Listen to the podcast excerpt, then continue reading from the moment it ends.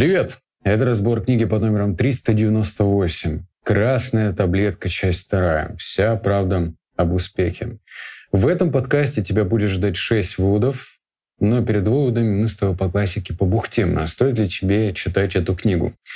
Первая часть попала ко мне, кажется, в середине 2020 года, и это была горькая пилюля. И вторая часть не исключение. Это действительно не просто красная, это горькая таблетка. И она делает очень правильную, как мне кажется, преследует правильную, как мне кажется, а, миссию. Это показать темные пятна успеха. Потому что большинство авторов все-таки говорит следующим образом. Мол, верь в успех, визуализируй, делай какие-то аффирмации, и вот тогда-то все придет, все получится. Это здорово. Но здорово только тогда, когда ты понимаешь вторую сторону медали, когда ты смотришь на это с точки зрения реализма и понимаешь, что да, есть неизвестное, да, есть сложный путь, и к этому нужно просто быть готовым. И эта книга показывает вторую сторону успеха, чем люди жертвуют, что люди делают вопреки или благодаря, чтобы достичь этого успеха. И теперь переходим к выводу. Читаю. Вывод номер один. Все вы слышали эти мантры, и причем тысячу раз. Найди себя, почувствуй свое предназначение. Нужно просто захотеть, и все получится. Визуализируй свою мечту и так далее и тому подобное. Все это звучит крайне художественно и воодушевляюще. Но это лишь мантры, и бессмысленно отрицать правду. Легких путей нет. Существует такой легкий путь, все вокруг вас давно были бы успешными и счастливыми, что, конечно, далеко не так, если судить не по Инстаграм, а по фактическому положению дел. Скорее наоборот, мир полон неудачниками, и лишь единицам удается не попасть в их число. Только сложный путь дает шанс получить что-то по-настоящему ценное, сделать нечто реальное, важное или, если угодно, крутое. Немногие способны пройти этот путь, выдержать все нагрузки, справиться с неизбежными тяготами и ограничениями, победить в естественной конкуренции с другими интересантами, имя которым легион. Все хорошее, стоящее, цены дефицитные. С этим ничего не поделать. Кто-то скажет, что это неправильно, возропщит, что мир несправедлив. Но я не соглашусь. Мир как раз-таки беспристрастно справедлив. Он дает лучшее тем, кто готов заплатить за эту должную цену сполна. И лишь тем, кто платит за себя сам. Вывод заканчивается. Давай постараюсь объяснить, как я себе э, вижу ключик к пониманию этого вывода. Бывает, на нас смотрят люди и думают, блин, как же круто тебе удается что-то делать. Ну, например, у тебя есть хобби играть в футбол, и ты мастерски забиваешь мяч. Ты прям виртуоз с мячом. Ты обыгрываешь всех соперников, и тебе дается все это легко. При этом ты тренируешься. Ты тренируешься долго, и для тебя эта тренировка в радость. То есть кто-то может посмотреть и подумать, да нет, что это мне ходить? Значит, среди недели ездить на этот стадион, потеть, там, страдать, чтобы когда-то потом стать таким же хорошим игроком. Но в то же время, если ты любишь это делать, то для тебя такая тренировка будет, ну не то чтобы в радость, она будет частью, элементом успеха. И мне кажется, здесь нужно найти каждому из нас такую деятельность, которая со стороны будет другим казаться сложной, тяготной, неприятной, но для тебя будет проходить легко. Вот, например, я пишу книги. И для меня это ну, не просто рутина, для меня это, наоборот, удовольствие. Я каждый день сажусь и с превеликим удовольствием начинаю писать. Для других это каторга. То же самое, что ну, ты, в общем, этот опыт можешь переложить на свою реальность, найти ту деятельность, которая тебе нравится и доставляет удовольствие, и двигаться по этому пути. Пусть другие думают, что это сложно и тяжело, но для тебя это будет легко и понятно. Читаю вывод номер два. Во-вторых, я не верю в мотивацию. Мол, давай оторви попу от дивана, сделай что-нибудь, ты можешь. Кого-то, вероятно, мотивирующие речи способны подтолкнуть действием. Но если к действиям не прилагает сознание инструменты, то лучше бы уже этот человек продолжал бездействовать, честное слово. Впрочем, если у вас есть знания, инструменты, то на диване вы не залежитесь. Жизнь штука более чем непростая. И когда понимаешь, это на самом деле без дураков. Бездействовать просто невозможно. Ты смотришь вперед, видишь, насколько все зыбко, условно, ненадежно, временно, и начинаешь сучить лапами. Да, в ужасе, а как иначе? Что еще способно мотивировать вас по-настоящему? Единороги? Даже если так, их нет. Это, знаешь, такой корневой вопрос мотивации. Вот можно посмотреть ролики на YouTube, послушать мотивирующего спикера и на день или на двое суток понять, что ну все, сейчас, короче, мне море по колено, дайте мне много дел, я все сделаю. И это будет временная инъекция.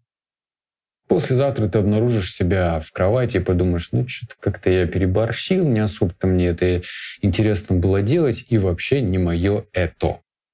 С другой стороны, если ты нашел, не побоюсь этого слова, свою миссию, свое предназначение, то тебе никакая мотивация не нужна. Тебе не нужно себя мотивировать, тебе не нужно э, слушать э, какие-то аудиокассеты. Они могут, знаешь, играть допом, но не основой. Это как, знаешь, вот э, в мороженом основа это мороженое, а доп является допингом. Ну, то есть вот этим топингом. Сорян за э, неправильное произношение. Ты посыпаешь сверху кокосовой стружкой, но это просто дополнительный э, вкусовой элемент. А основа все-таки мороженое. И вот тебе в твоей жизни основой должно являться твоя миссия, твое предназначение. Вот что тебя по-настоящему дровит, что заставляет тебя двигаться вперед. И вот это будет играть лучше любой мотивации. Тогда ты просто не сможешь сидеть на попе ровно на том же самом диване и плевать в потолок. Ты просто не сможешь не действовать. Вот номер три. Ну а теперь давайте вспомним, что там у наших успешных пассионариев со сном и бодростью духа. Вовсе не просто так я подробно описывал вам бизнесменов, творцов и интеллектуалов. Вся эта публика демонстрирует в этом отношении сверхъестественные способности. Их буквально штырит энергия ретикулярной формации. А теперь давайте проведем нехитрый расчет. Допустим, вы спите по 8 часов в сутки, но кто-то ведь спит по 7 часов. Казалось, час разницы. Что в этом такого? Но один дополнительный час в сутки – это 365 дополнительных часов в год, а значит 9 дополнительных 40-часовых недель к вашему рабочему графику. Один час дает больше двух месяцев для работы. Если же не 7 часов сна в сутки, а, например, 6, то уже 4 дополнительных рабочих месяцев. И, наконец, при 5 часах сна в сутки мы получаем полгода дополнительный, полгода для работы. Нужно ли быть гением и обладать какими-то магическими суперспособностями, чтобы обставить конкурентов, если у вас просто в полтора раза больше рабочего времени? Одна только эта кажущаяся не незначительная прибавка ко времени бодрствования, обеспеченная активностью ретикулярной формации, сокращает количество ваших потенциальных конкурентов в разы. Пошла прикладная математика. Это вопрос счета, да? Вот если ты с детства привык э, слышать вот эту информацию, что нам каждому нужно спать по 8 часов, и не сомневаешься над этой фразой. То есть ты такой, ну, ок, мне сказали когда-то в 10 классе, что нужно спать в 8 часов, вот я и сплю. И ты не определил для себя оптимальное количество сна. Вот, например, кому-то оптимально 6 часов, кому-то 7, кому-то 9. И здесь нужно очень четко прослеживать свое самочувствие. Например, ты высыпаешься за 7 часов. Представь, вот этот дополнительный час, если ты его используешь разумно в своем стремлении достижения результата, то ты как бы становишься выше вот этой прослойки людей, которых назначают типа гениями. Ты, наверное, слышал вот такие фразы, да, он супер талантливый, но, к сожалению, он спился. Или там, из него ничего не получилось впутного, хотя у него были свои наклонности это не так важно, как кажется. Это даже звучит как оправдание. Вот у него, например, есть склонность. И мы считаем, раз у этого человека есть склонность, то нам и не стоит даже пытаться. Это оправдание, это отговорка, которая на самом деле тебя стопорит. Если ты будешь относиться к этому как ну, просто данным, да, кому-то это дается лучше, чем тебе. Ну, вот такой вот склад ума. Но при этом у тебя будет, э, скажем, дополнительные несколько часов, то ты его сможешь рано или поздно обскакать в результате. Ты просто будешь более трудолюбив, более усерден. И это уже более поддается проверке. Потому что талантливый человек, если он ленив, если он импульсивен и не доходит до результата, и человек, который усерден, точно победит в конечном итоге. Вывод номер четыре. Мы рассуждаем так, словно бы все в наших силах, что мы вершители собственной судьбы, и невозможное возможно. Стоит только захотеть. Проблема в том, что захотеть усилием воли никак нельзя. Нет такой опции. Если не верите, попробуйте захотеть есть, наевшись до отвала. Это не значит, что вы не сможете в себя что-то еще засунуть. Это пожалуйста. Но засунуть еду в рот и захотеть есть – это разные вещи. Или заставить себя испытывать сексуальное возбуждение в отношении объекта, который не вызывает у вас ничего, кроме отвращения. Желания нам не подконтрольны. Они создаются мозгом и его действительными потребностями. Так что вся эта бравурная риторика Поставь себе цель и следуй за ней. Или верь себе, все получится, никак не согласуется с научными фактами о нас и нашем мозге. Это так не работает. Из красной таблетки естественным образом проистекает вывод.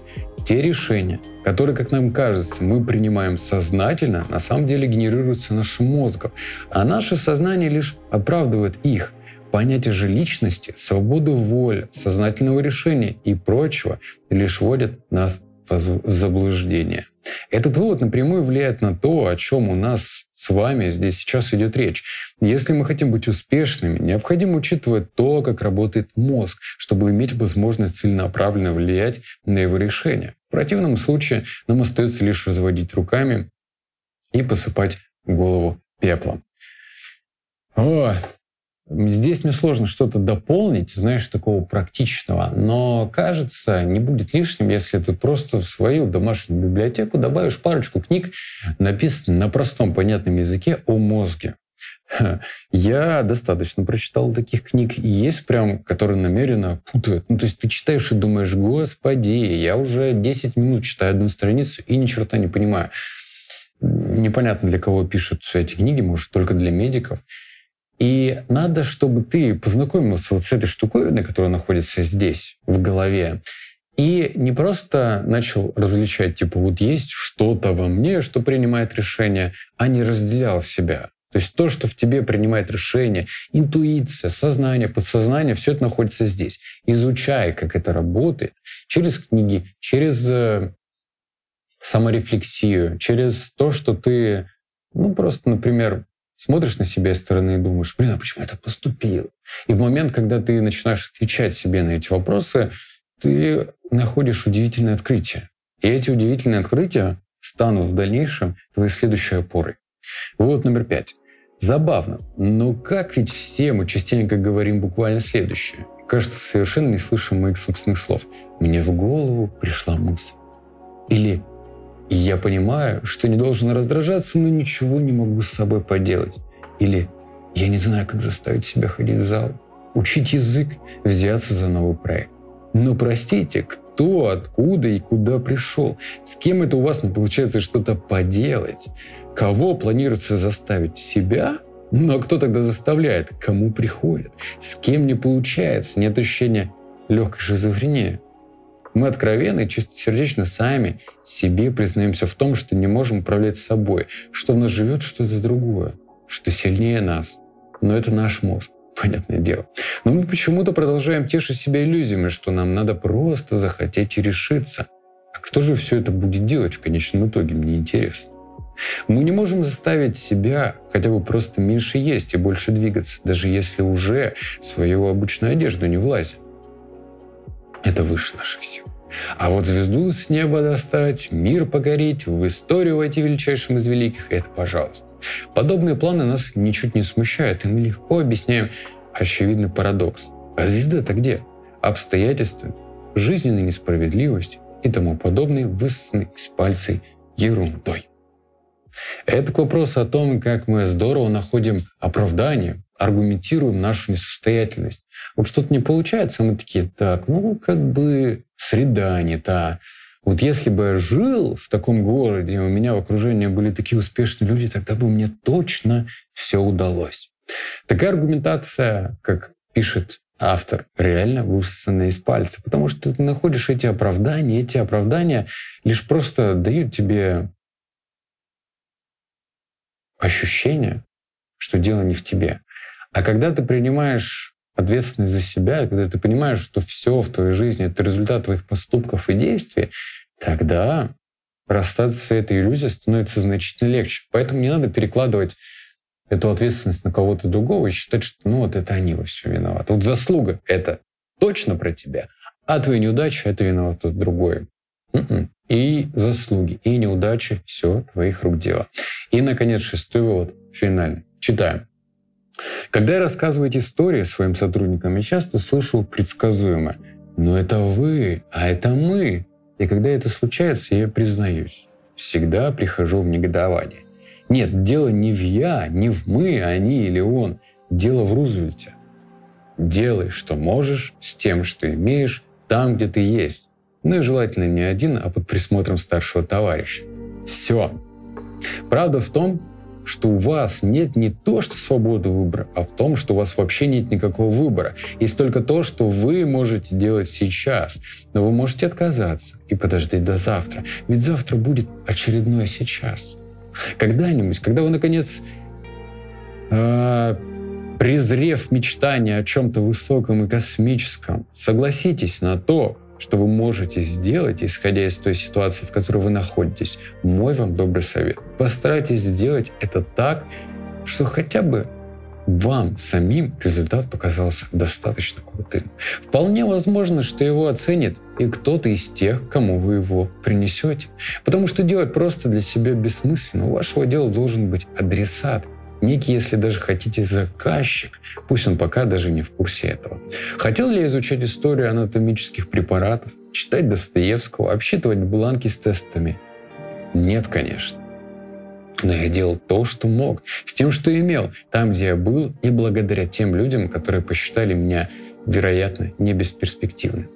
И с каждым следующим шагом я мог делать чуть больше, чем на предыдущем. Имел поэтому больше возможностей и был, соответственно, где-то чуть дальше от начала или, наоборот, чуть ближе к тому, где сейчас. Шаг за шагом от человека к человеку.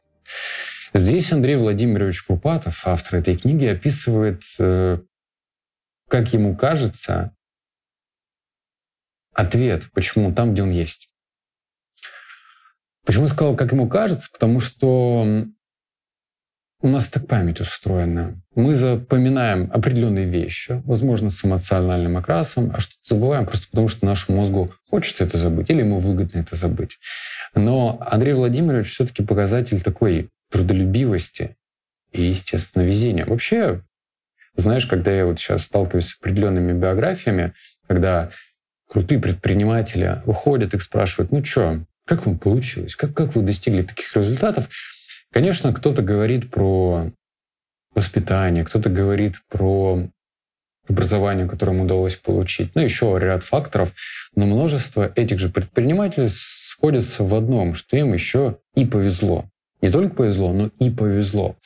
Так и здесь, что вот эта фраза Рузвельта, она очень уместна. А, очень удобно фантазировать на тему того, что если бы при других условиях мы бы жили в более устойчивой стране с устойчивой экономикой, тогда мы могли с более, знаешь, такими с открытыми возможностями что-то творить, делать. А вот сейчас форма в жизни, наполненной стрессом, это не получается, то это оправдание. Это оправдание, которое будет постоянно, всегда что-то происходит, всегда случаются какие-то катаклизмы. Нужно просто принять вот эту точку А, где мы находимся, принять ее как данность и с этим, делать то, что мы можем в тех условиях, которые сейчас есть. И тогда ты хотя бы начнешь двигаться.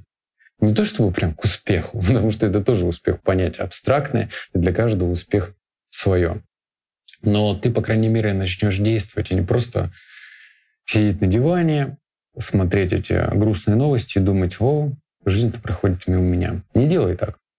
Анализируй, смотри, просто делай. Делай хотя бы хоть что-то. А потом ты обнаружишь, что ты сможешь делать эти действия более результативно. То есть меньше тратить времени, получать лучше качество, а, соответственно, высвобождать время. Высвобождать время на что-то другое. Может быть, на то, что тебе добавляет больше радости, красок в своей жизни. И вот это будет тебя наполнять. Ну вот как-то так. Все, подкаст заканчивается. Обнял, поцеловал, заплакал. Слышимся в следующем подкасте. Пока.